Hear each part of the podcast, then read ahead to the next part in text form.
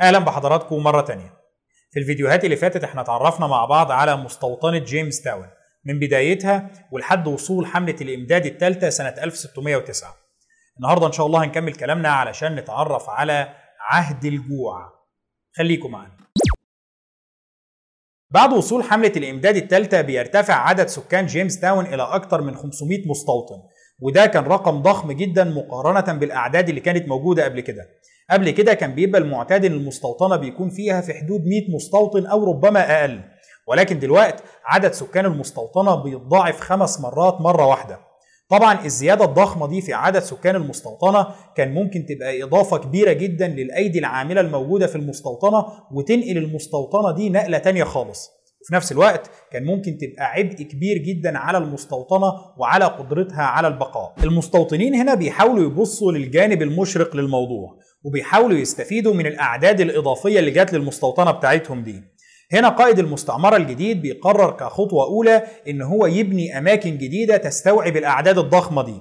بيبدأ يتوسع شوية بالنسبة لجيمس تاون نفسها لكنه في النهاية بيلاقي إن الأعداد دي كبيرة جدا أكبر من الطاقة الاستيعابية للمستوطنة. وفي نفس الوقت بيلاقي إنه قد يكون من الحكمة إن هو يعمل مكان جديد لإقامة المستوطنين دول. الخطة دي كانت موجودة قبل تولي القائد ده للمستعمره ولكن ما كانش عندهم القدرة الفعلية على تنفيذها. دلوقتي مع قدوم أعداد إضافية بقى سهل إن هم يعملوا مركز تاني تابع لجيمس تاون وبالفعل بيقرروا إن هم يبنوا حصن عند مصب نهر جيمس بحيث إن هو يكون مكان تابع لجيمس تاون ولكنه منفصل عنها. والحقيقة إن ده كان تفكير كويس لأن ده كان بيسمح لهم إن هم يستفيدوا من المواقع الاستراتيجية بتاعة الموقعين مش موقع واحد ويسهل عليهم الحصول على الطعام من أكتر من مصدر. ولكن هنا بيبدأ المستوطنين يصطدموا بأكتر من مشكلة. المشكلة الأولى كانت متعلقة بانتشار الأمراض ما بين المستوطنين.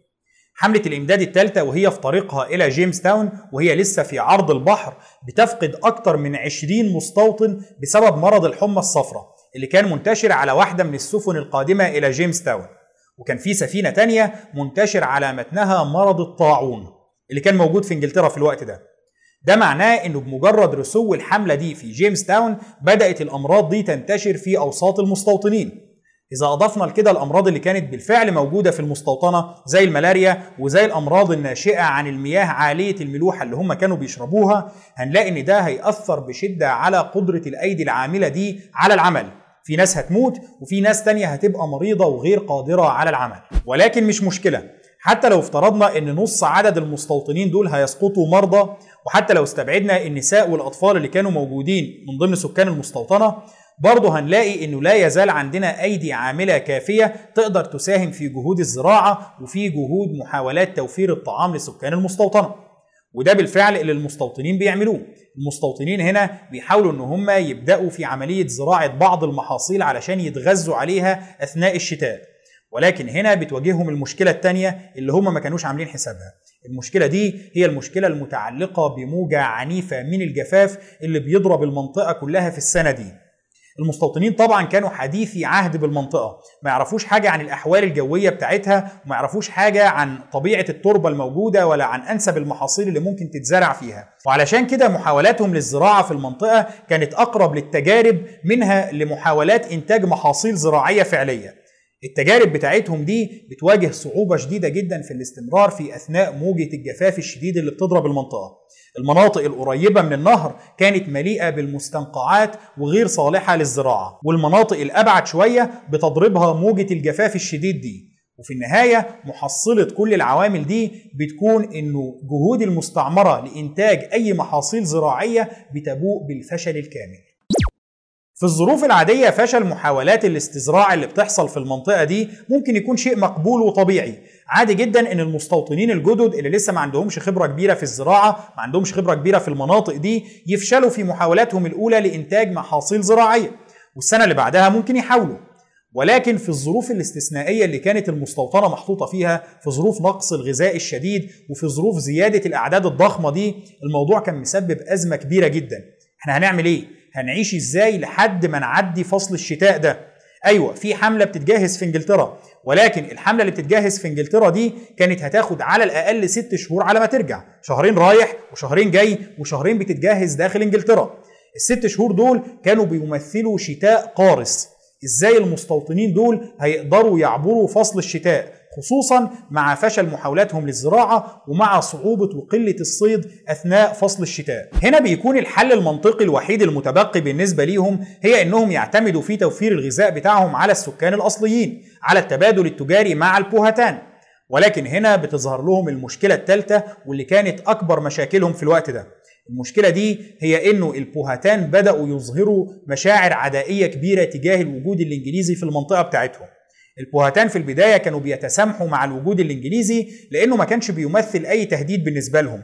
الإنجليز في البداية كانت أعدادهم في حدود ال 100 مستوطن أو أقل وكانوا موجودين في شبه جزيرة جيمس تاون فقط وبالتالي البوهتان ما كانش عندهم مشكلة في وجودهم. ولكن دلوقتي الأعداد ارتفعت دول بقوا أكتر من 500 مش بس كده لكنهم بدأوا يتوسعوا. محاولاتهم للزراعة وللتوسع في أماكن خارج جيمس تاون ومحاولاتهم كمان لأن هم يبنوا حصن جديد في مصب نهر جيمس بدأت تقلق البوهتان بشدة. لا الانجليز جايين علشان ياخدوا أرضنا. وعلشان كده بتبدأ المشاعر العدائية دي تؤثر على علاقات التبادل التجاري ما بينهم. اللي بيحصل إنه في غياب قيادة قوية زي جون سميث المستوطنين بيبعتوا حملة منهم علشان تحاول تعمل نوع من التبادل التجاري مع البوهتان وتحصل منهم على بعض الطعام. الحملة دي بتكون بقيادة واحد اسمه جون راتكليف ولكن مع وصول الحملة دي للبوهتان البوهتان بيقبضوا على الحملة كلها اللي بتكون مكونة من أكتر من 20 فرد إنجليزي. الحملة دي بيتم إعدام كل أفرادها. مش بس كده لكن جون راتكليف نفسه اللي هو قائد الحملة بيتم تعذيبه بمنتهى الوحشية وتقطيع أجزاء من جسمه قبل إحراقه حياً. طبعا هنا بيكون واضح إنه مفيش أدنى مجال للتفاهم مع البوهتان أو للاعتماد عليهم في توفير احتياجات المستعمرة دي من الغذاء. بالعكس ده بيحصل اشتباكات متفرقة ما بينهم وما بين الإنجليز في الفترات اللي بعد كده. ونتيجة الاشتباكات دي بتكون إن البوهتان بيفرضوا شبه حصار على المستعمرة. مفيش أي تبادل تجاري معاهم ومش هنديلهم أي نوع من أنواع الأغذية. طبعا المحصلة النهائية لكل العوامل دي بتكون نقص شديد جدا في كل أنواع الغذاء اللي بيؤدي في النهاية لمقتل عشرات أو مئات المستوطنين بسبب الجوع وبسبب المرض وبسبب الظروف المناخية القاسية جدا اللي هم كانوا عايشين فيها في الوقت ده.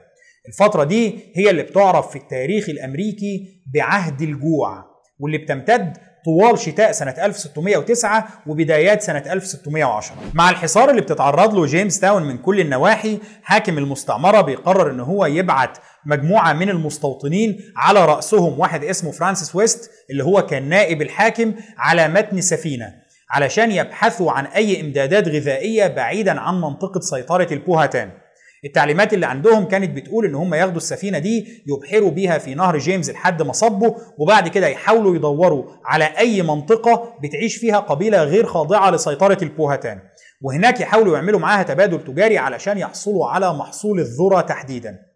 هنا فرانسيس ويست بالفعل بينجح في تنفيذ الأوامر اللي هو أخدها دي وبيقدر يوصل لقبيلة غير خاضعة لسيطرة البوهتان ويجيب منهم شحنة ضخمة من الذرة يملى بيها السفينة بتاعته. وبعد كده بيرجع بالسفينة دي متجها إلى جيمس تاون ولكن في طريقه إلى جيمس تاون بيقرر إن هو يتوقف بالسفينة بتاعته دي عند الحصن اللي تم بناؤه عند مصب نهر جيمس الحصن ده اللي كان عايش فيه مجموعة من المستوطنين. لما بيقف بالسفينة بتاعته هناك بيبدأ يشرح للمستوطنين اللي فيه الأوضاع المأساوية اللي موجودة في جيمس تاون وإزاي الناس هناك بتعاني من الجوع والمرض. وإزاي في أعداد كبيرة منهم بتموت بسبب الجوع ده. وهنا بعد المستوطنين ما بيكتشفوا حقيقة الوضع المأساوي في جيمس تاون نفسها بيقرر المستوطنين دول هم وفرانسيس ويست والرجال اللي كانوا معاه إن هم ياخدوا السفينة اللي معاهم وعلى متنها شحنة الذرة دي ويرجعوا إلى إنجلترا. إحنا مش هنروح المستوطنة إحنا هنرجع إلى إنجلترا. طب يا جماعة والمستوطنة اللي مستنياكم ومعتمدة على شحنة الذرة دي يقول لك لا ربنا معاهم بقى. وإحنا لو رحنا لهم هياكلوا الذرة ده وبرضه بعد كده هيفضلوا جعانين. ويا عالم هنقدر نجيب أكل تاني منين؟ لا هم كده كده مصيرهم واضح إن هو زي الزفت. فإحنا نلحق نفسنا. إحنا ناخد السفينة دي نرجع بيها إلى إنجلترا. الرحلة هتاخد حوالي شهرين لثلاثه خلال الشهرين ثلاثة دول إحنا هنتغذى على الذرة اللي موجود معانا في السفينة دي. أما المستوطنين فربنا معاهم بقى. وبالفعل السفينة دي بتتحرك في اتجاه إنجلترا. فيما بعد فرانسيس ويست بيزعم إنه المستوطنين الموجودين في الحصن ده أجبروه على العودة إلى إنجلترا وإن هو ما كانش عايز يرجع. ولكن المحصلة النهائية بتكون واحدة وبتكون إنه السفينة دي بترجع مرة تانية إلى إنجلترا وبتسيب مستوطنة جيمس تاون تواجه مصيرها في الجوع الشديد. في واحدة من أهم حركات الندالة اللي حصلت في تاريخ العالم الجديد كله. طبعا رحيل السفينة دي إلى إنجلترا مع حمولتها الثمينة بيخلي الوضع في جيمس تاون مأساوي بشكل لا يمكن تخيله. المستوطنين دلوقتي ما بقاش عندهم أي مصدر من مصادر الغذاء. بقوا يدوروا على فار ياكلوه أو بقوا يجيبوا قطع من الجلود يغلوها علشان يشربوا المية بتاعت غليها ده باعتبار إن هي شوربة لكن في النهاية كانوا بيحاولوا يدوروا على أي شيء يمكن اعتباره طعام وفي النهاية بيفشلوا في ده. في النهاية بتتساقط أعداد ضخمة جدا من المستوطنين دول قتلى بسبب الجوع بيموت منهم العشرات والمئات. وهنا بتحصل الحادثة الصادمة اللي فيه شبه إجماع عليها في كل المصادر التاريخية. الحادثة دي المتعلقة بإنه سكان جيمس تاون بيلجأوا في المرحلة دي لأكل لحوم البشر. الروايات المتناثرة عن موضوع أكل لحوم البشر في جيمس تاون بتقول إن القصة بدأت بأكل جثث الموتى. اللي بيحصل إنه في أعداد ضخمة جدا من المستوطنين ماتت بينما في قلة قليلة بتحاول البقاء. وهنا بحسبة بسيطة القلة دي بتقرر إنه لا الحي أبقى من الميت. إحنا هنتغذى على جثث اللي ماتوا دول علشان ما نموتش إحنا كمان زيهم. وهنا بيبدأ المستوطنين في التغذي على لحم البشر. الموضوع بيتطور في المرحلة اللي بعد كده لأنه بيحصل اختفاءات غامضة في أوساط المستوطنين. فجأة يلاقوا مستوطن أو مستوطنة اختفوا وهنا طبعا بقى شبه مفهوم هم اختفوا إزاي؟ ببساطة في مجموعة من المستوطنين بيقرروا إنهم مش هيستنوا لما واحد يموت بشكل طبيعي علشان ياكلوه ولكنهم بيلجأوا لاختيار الضحية القادمة بنفسهم يشوفوا هم مستوطن ويقتلوه ويتغذوا على لحمه. في قصة شنيعة كمان بتروى عن مستوطن قتل زوجته وهي حية وبعد كده قرر إن هو يملح جثتها علشان يقدر يتغذى على لحمها لأطول فترة ممكنة. طبعا فيما بعد القصة بتكمل إن المستوطن ده بيتم إلقاء القبض عليه وإعدامه. الروايات دي كلها بيتم ذكرها في أكتر من مصدر تاريخي وفي المصادر دي بيكون في شبه اتفاق على إنها روايات حقيقية وإن الممارسة دي ممارسة أكل لحوم البشر تمت بالفعل. ولكن في بعض المصادر اللاحقة بتحاول تشكك في الروايات دي. لا يا جماعة يعني أكيد الكلام ده مبالغات أكل لحوم بشر إيه وبتاع إيه أكيد الكلام ده ما حصلش. ولكن في نهايات القرن العشرين في بعض الاستكشافات الأثرية اللي بتحول الروايات دي من مجرد روايات تاريخية إلى حقيقة قاطعة لا تقبل الشك. سنة 1994 بيكون في مشروع أثري للاستكشافات الأثرية وللبحث في حفائر جيمس تاون. وفي المشروع ده بيتم اكتشاف بقايا طفلة عمرها 14 سنة. تحليل الطب الشرعي وفحص البقايا دي بيثبت بشكل قاطع وبما لا يدع مجال للشك إن البقايا دي تم تقطيعها بأسلوب أقرب لأساليب الجزارين. الطب الشرعي بيقول إن الطفلة دي كانت ميتة وقت ما تم تقطيع جثتها بساطور أو ببلطة. الطب الشرعي هنا بيؤكد إن البقايا دي ما تمش الاعتداء عليها من حيوان مفترس. الآثار دي مثلا لا يمكن أن تحدث بفعل الحيوانات وإنما حصلت بفعل البشر بفعل بلطة أو ساطور. وان الكلام ده حصل بعد البنت دي ما كانت ماتت بالفعل. يعني ما تمش قتلها علشان يتم التهامها ولكنها بالفعل كانت ميتة. الطب الشرعي برضه بيؤكد إنه فحص العظام بيثبت إن البنت دي كانت بتتغذى على محتوى مرتفع من البروتين. ده معناه إيه؟ معناه إن التغذية الجيدة للبنت دي بتوحي إنها كانت من أسرة نبيلة أو من أسرة بتنتمي إلى الطبقات العليا في المجتمع الإنجليزي. على الأغلب الأسرة دي هجرت إلى جيمس تاون علشان الثروة اللي منتظراها هناك. وفي النهاية في فترة الجوع أفراد الأسرة دول بيموتوا والبنت دي بتموت في النهاية. ولما البنت بتموت في بعض المستوطنين بيكتشفوا إنها قد تكون مصدر جيد للبروتين. طيب خلينا نسيب الأحداث الكئيبة والمقبضة اللي بتحصل في جيمس تاون ونشوف إيه اللي بيحصل في إنجلترا في نفس التوقيت. إنجلترا اللي كان المفترض إن هي بتجهز حملة إمدادات رابعة علشان تبعتها للمستوطنة. أول جون سميث ما بيرجع مع السفن العائدة من حملة الإمدادات الثالثه بيقرر إن هو هينشر كتاب عن مستعمرة فيرجينيا وعن جيمس تاون كان في واحد من السادة المتابعين بيسأل سؤال ذكي جدا. كان بيقول هو إزاي كل حملات الإمدادات اللي جات لجيمس تاون كانت جايبة معاها مستوطنين جدد بالرغم من إنه كل مستوطنين جم جيمس تاون كان بيموت نصهم أو أكتر. يعني إيه اللي يخلي الإنجليز يسيبوا إنجلترا ويروحوا علشان يستوطنوا في مكان نص اللي بيروحوه على الأقل بيموتوا؟ إيه اللي يخليه ياخد مخاطرة زي دي؟ خاصة وإنه أغلبهم كانوا من الطبقات المتوسطة أو العليا في المجتمع الإنجليزي. الحقيقة إن جزء كبير من الأسباب اللي كانت بتدفعهم للهجرة كانت متعلقة بإنهم ما يعرفوش إن الناس اللي بيروحوا دول بيموت نصهم. ببساطة شركة لندن كانت فرض حظر على نشر أي شيء يتعلق بالمستوطنة دي إلا بعد الرجوع ليها. شركة لندن كانت عايزة الصورة تفضل وردية علشان الناس يفضلوا يروحوا يهاجروا للمستوطنة دي. وكانت شايفة إن لو الناس عرفوا إنه 50% من المستوطنين اللي بيروحوا المستوطنة دي بيموتوا مفيش حد هيروح. وعلشان كده كانوا فرضين حظر شديد جدا على نشر أي أخبار. الناس اللي كانوا بيروحوا دول كانوا متخيلين إن الحياة هناك وردية وإنه مفيش أي مشاكل. ولكن هنا جون سميث بطبيعته المتمردة بيقرر إن هو يتجاهل تعليمات الشركة تماما وبينشر كتاب بيتناول فيه الأحداث اللي بتحصل في العالم الجديد من وجهة نظر المستوطنين الانجليز طبعا الكتاب بيكون مليء في أجزاء كتيرة منه بتمجيد الذات عن جون سميث إنه أنا راجل عظيم وأنا أنقذتهم وأنا عملت لهم. ولكن بالإضافة لكده الكتاب بينقل درجة كبيرة جدا من الواقعية بالنسبة للأحداث اللي بتحصل هناك. بينقل معاناة المستوطنين الإنجليز هناك من الجوع ومن الأمراض ومن الظروف الصعبة. وبينقل التحديات اللي هم بيواجهوها. وبينقل كمان تصميمهم وإصرارهم على إنجاح المستعمرة دي. جون سميث بيكون أمين بدرجة كبيرة في نقل الواقع اللي كان موجود في المستوطنة. يعني ما بيحاولش ينقل صورة وردية مبالغ فيها وإنه لا يا جماعة الدنيا هناك وردي وروحوا هتلاقوا أنهار من الذهب بتنهمر عليكم وفي نفس الوقت ما بيحاولش يقول إنه لا العالم الجديد ده ما فيهوش فرص وإنه اللي هيروح هناك هيموت. يحاول ينقل صورة واقعية. أيوه العالم الجديد مليء بالفرص الواعدة. ولكن استكشاف الفرص دي وتحقيق أقصى استفادة منها محتاج مجهود ضخم جدا ومحتاج استثمارات كبيرة. الموضوع مش بالسهولة اللي الناس متخيلها. وللمرة الثانية بيثبت جون سميث إن هو عنده بعد نظر وحسن تقدير أكتر من إدارة شركة لندن. بمجرد نشر الكتاب بتتحول جيمس تاون لقضية رأي عام في إنجلترا. الكتاب بدل ما يخوف الإنجليز ويثنيهم عن الذهاب إلى المستوطنة بالعكس بيخلي الإنجليز يتحمسوا للمشروع أكتر وبيحط على عاتقهم عبء أخلاقي في إنجاح المشروع ده. إحنا إخواتنا الإنجليز بيكافحوا هناك علشان يؤسسوا موطئ قدم لإنجلترا في العالم الجديد وإحنا مش المفترض نسيبهم يكافحوا هناك لوحدهم المفترض ندعمهم بكل الطرق الممكنة.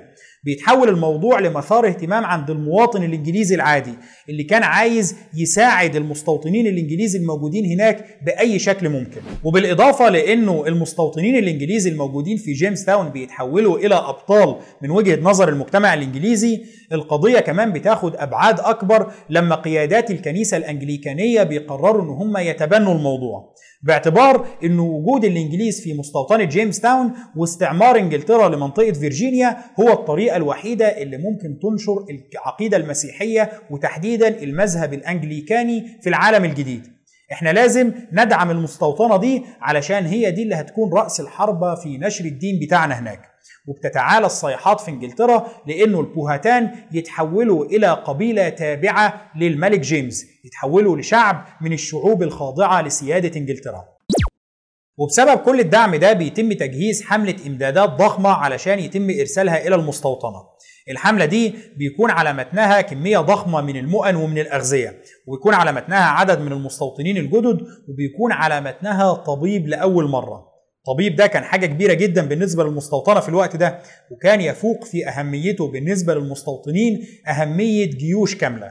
ولكن بمناسبة الجيوش الحملة كمان بيكون على متنها 150 رجل إنجليزي مسلحين بشكل جيد جدا. قائد الحملة دي اللي هو كان اسمه توماس ويست واللي كان تم تكليفه بأنه هو يكون قائد المستعمرة لما يوصل هناك على رأس الحملة بيقرر أنه هو هيجهز 150 رجل مسلح على نفقته الخاصة.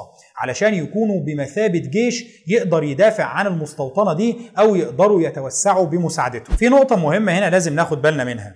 هو أنه توماس ويست اللي هو كان قائد الحملة واللي هيبقى قائد المستعمرة بعد كده كان يبقى الأخ الأكبر لفرانسيس ويست. فرانسيس ويست اللي كان قائد الحملة اللي أخذت الذرة وهربت بيه على إنجلترا.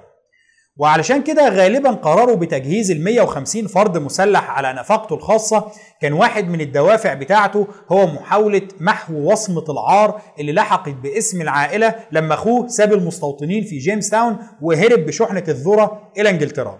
طبعا الدافع الثاني برضه كان متعلق بأن هو هيبقى حاكم المستوطنة. بما إن هم هيعينوه حاكم المستوطنة وهيبقى هو مسؤول عنها فالراجل كان متوقع إن هو غالبا هيحتاج القوة العسكرية في مرحلة ما. وكان شايف إنه حتى لو أنا هجهز القوة العسكرية دي على نفقتي الخاصة ده أفضل بكتير من إن أنا أروح هناك وألاقي نفسي متحاصر وجعان وما عنديش حتى القوة العسكرية اللي أقدر أستغلها في تأمين موارد غذائية ليا. بالمناسبة برضو توماس ويست وفرانسيس ويست الاثنين كانوا بينتموا لأسرة إنجليزية نبيلة وتوماس باعتباره الأخ الأكبر كان بيحمل لقب النبالة الخاص بالأسرة اللي هو كان لورد ديلاوير ديلاوير هو الاسم اللي بيتم تخفيفه فيما بعد وبيطلق على خليج ديلاوير الموجود حاليا في الولايات المتحدة وعلى نهر ديلاوير وعلى ولاية ديلاوير الولاية دي اللي هي كانت الولاية اللي جو بايدن الرئيس الحالي للولايات المتحدة عاش فيها أغلب حياته وقضى أغلب حياته السياسية كسيناتور عن الولاية دي في مجلس الشيوخ الأمريكي. على العموم حملة الإمداد الرابعة بتغادر إنجلترا يوم 1 أبريل سنة 1610 في طريقها إلى جيمس تاون وبيكون متوقع أن الحملة دي هتاخد في الطريق إلى جيمس تاون شهرين إلى ثلاث شهور. ولكن خلال الفترة دي خلال الشهرين أو الثلاث شهور اللي بتقضيهم الحملة دي في عرض البحر بيكون في تطور مفاجئ على جبهة غير متوقعة. إحنا كنا قلنا إنه شحنة الإمدادات الثالثة وهي في طريقها إلى جيمس تاون اتعرضت إلى إعصار شديد. الإعصار ده أدى إلى تحطم واحدة من السفن اللي كانت موجودة في الحملة دي. الحمله كانت مكونة من تسع سفن. واحدة منهم اتحطمت في الإعصار وسبعة وصلوا سالمين إلى جيمس تاون وعلى متنهم العدد الأكبر من المستوطنين. طيب سبعة وواحدة. دول ثمانيه السفينة التاسعة راحت فين؟ الحقيقة إن السفينة التاسعة كانت اتعرضت لتلفيات شديدة جدا بسبب الإعصار ولكنها ما غرقتش. قبطان السفينة كان نجح بأن هو يوصل السفينة بتاعته إلى سواحل برمودا. ونزل من على متن السفينة بسلام هو وال 150 مستوطن اللي كانوا معاه على متنها. أي نعم السفينة نفسها كانت اتعرضت لتلفيات شديدة جدا لدرجة أن هي أصبحت غير صالحة للإبحار مرة تانية ولكن الركاب كانوا نزلوا منها بسلام. وهنا قبطان السفينة دي بيقرر إن هو يتعاون مع الركاب في محاولة بناء سفينة أو قارب جديد يوصلهم لحد جيمس تاون. المسافة من سواحل برمودا إلى جيمس تاون ما كانتش كبيرة قوي. وعلشان كده بيشوفوا إنه أي سفينة حتى لو كانت سفينة صغيرة تقدر توصلنا.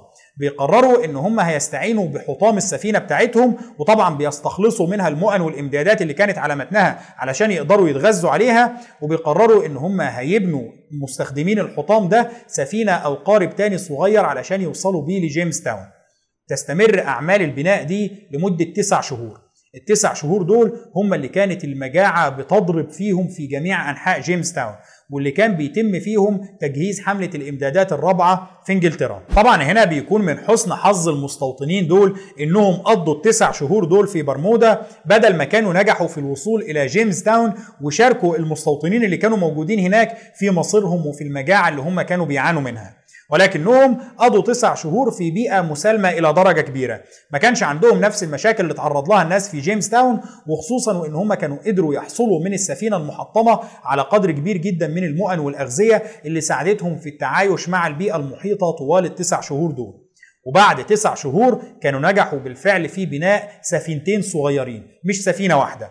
علشان تقدر تستوعب الأعداد اللي كانت موجودة على متن السفينة الأصلية كلها. والسفينتين دول بيبحروا بالفعل في اتجاه جيمس تاون يوم 20 مايو سنة 1610 في الوقت اللي كانت المجاعة تقريبا حطمت جيمس تاون فيه بينما كانت حملة الإمداد الرابعة في الطريق من إنجلترا إلى جيمس تاون طبعا السفينتين اللي كانوا متجهين لجيمس تاون والمستوطنين اللي كانوا على متنهم كانوا متخيلين إن هم هيروحوا يلاقوا مستعمرة مزدهرة وفيها عدد كبير من المستوطنين وفيها كل أنواع الإمدادات اللي هم محتاجينها. يعني هم غالبا كانوا معتبرين إن الفترة اللي هم قضوها في برمودا التسع شهور دول كانوا فترة معاناة وإنهم هيروحوا يستريحوا من المعاناة بتاعتهم دي في جيمس تاون. ولكن مع وصولهم لجيمس تاون بيكتشفوا مدى الكارثة اللي لحقت بيها.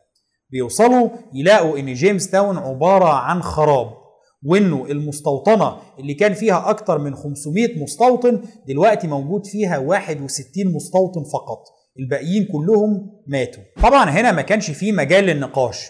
إحنا هنقعد هنا نعمل إيه؟ الناس اللي موجودين هنا جعانين لدرجة إن هم أكلوا بعض بالمعنى الحرفي للكلمة. هنستنى إيه؟ هنستنى لما ياكلونا أو إحنا كمان ناكلهم؟ لا. مفيش أي منطق يقول إن إحنا نستمر في التواجد في جيمس تاون بعد نقاش بسيط بيتم اتخاذ قرار بإخلاء مستوطنة جيمس تاون تماما. ويوم 7 يونيو سنة 1610 بيتم تحميل كل المستوطنين اللي كانوا موجودين في جيمس تاون سواء اللي جم من برمودا أو اللي كانوا موجودين فيها بشكل أصلي على السفن وبيقرروا إن هم هيتجهوا راسا إلى إنجلترا. إحنا مش قاعدين هنا. كلنا هنروح إنجلترا والمستوطنة دي سيتم إخلاءها بشكل كامل. وده بالفعل اللي بيحصل يوم 7 يونيو سنة 1610 دي كان ممكن تبقى نهاية مستوطنة جيمس تاون بشكل كامل وربما نهاية فكرة استعمار إنجلترا لأمريكا الشمالية على الإطلاق. لأنه الناس دول لو كانوا رجعوا إنجلترا وحكوا هناك القصص المرتبطة بالفظائع والمآسي اللي حصلت لهم هناك وحكوا قصص عن أكل لحوم البشر وعن فترة الجوع اللي هم عاشوها غالبا ما كانش هيكون في حد عنده استعداد بعد كده إن هو يغامر بمحاولة استيطان العالم الجديد. ولكن اللي بيحصل هو إنه مجرد السفن بتاعتهم ما بتتحرك بعد يومين فقط من تحركهم وقبل حتى ما ينجحوا في مغادرة نهر جيمس بيلتقوا بالسفن القادمة من إنجلترا بحملة الإمداد الرابعة واللي كان على رأسها توماس ويست اللي هو لورد ديلاوير. هنا مع لقائهم بالسفن دي لورد ديلاوير بيطلب منهم إن هم يرجعوا مرة تانية إلى مستوطنة جيمس تاون. طبعا القرار ما بيكونش على هوى المستوطنين المغادرين قوي اللي هو يعني الناس دول ما صدقوا إن هم يلاقوا حاجة تخرجهم من الجحيم اللي هم كانوا عايشين فيه. ولكن في النهاية الخيار عندهم بيكون بسيط. ديلاوير جاي معاه كمية ضخمة من الأغذية والمؤن ومعاه عدد كبير من الرجال المسلحين اللي يقدروا يؤمنوا حياتهم في المستعمرة. نرجع وخلاص هنرجع هنلاقي أكل وهنلاقي حماية. بينما البديل كان رحلة غير مضمونة العواقب إلى إنجلترا على متن سفن صغيرة وغير مستقرة ومع كمية قليلة جدا من الإمدادات. طبعا مع خيار زي ده خيار المستوطنين بيتحسم بسهولة وبيقرروا إن هم يرجعوا إلى جيمس تاون مع ديلاوير وبالفعل ده بيحصل والسفن بتستدير مرة أخرى عائدة إلى جيمس تاون يوم 9 يونيو سنة 1610 بعد يومين فقط على مغادرتها للمستوطنة. وهنا وبالرغم من الظروف المزرية اللي بتعيشها جيمس تاون إلا أن المستوطنة بيكون عندها لأول مرة فرصة حقيقية للنجاح. لأول مرة جيمس تاون يكون عندها قدر كافي من المؤن والأغذية اللي تكفي المستوطنين اللي فيها الفترة. ويكون عندها عدد كافي من المستوطنين عدد سكان المستوطنة في الوقت ده لو جمعنا اللي كانوا موجودين فيها بالإضافة للي جايين من برمودا بالإضافة للي جم من إنجلترا كان يتجاوز ال 375 فرد. وده كان عدد ضخم جدا خصوصا لو حطينا في اعتبارنا إن كان جزء من الرجال دول 150 فرد منهم كانوا مدربين ومسلحين بشكل جيد جدا. وده كان بيدي للمستوطنين قوة عسكرية كبيرة ما كانتش موجودة بالنسبة لهم قبل كده. كل العوامل دي مع بعضها كانت بتقول إنه جيمس تاون خلاص انتهى فيها زمن الجوع وإنها تقدر دلوقتي تحقق بعض النجاحات ولكن ده ما كانش معناه نهاية الأخطار المحيطة بجيمس تاون لأنه قدوم الرجال المسلحين ورغبة ديلاوير في فرض سيطرته على المنطقة كان معناها إنه في حرب كبرى قادمة. إيه اللي هيحصل في الحرب دي؟ ده اللي هنتكلم عنه في الفيديو اللي جاي إن شاء الله. شكرا لحضراتكم وإن شاء الله نكمل كلامنا الأسبوع اللي جاي.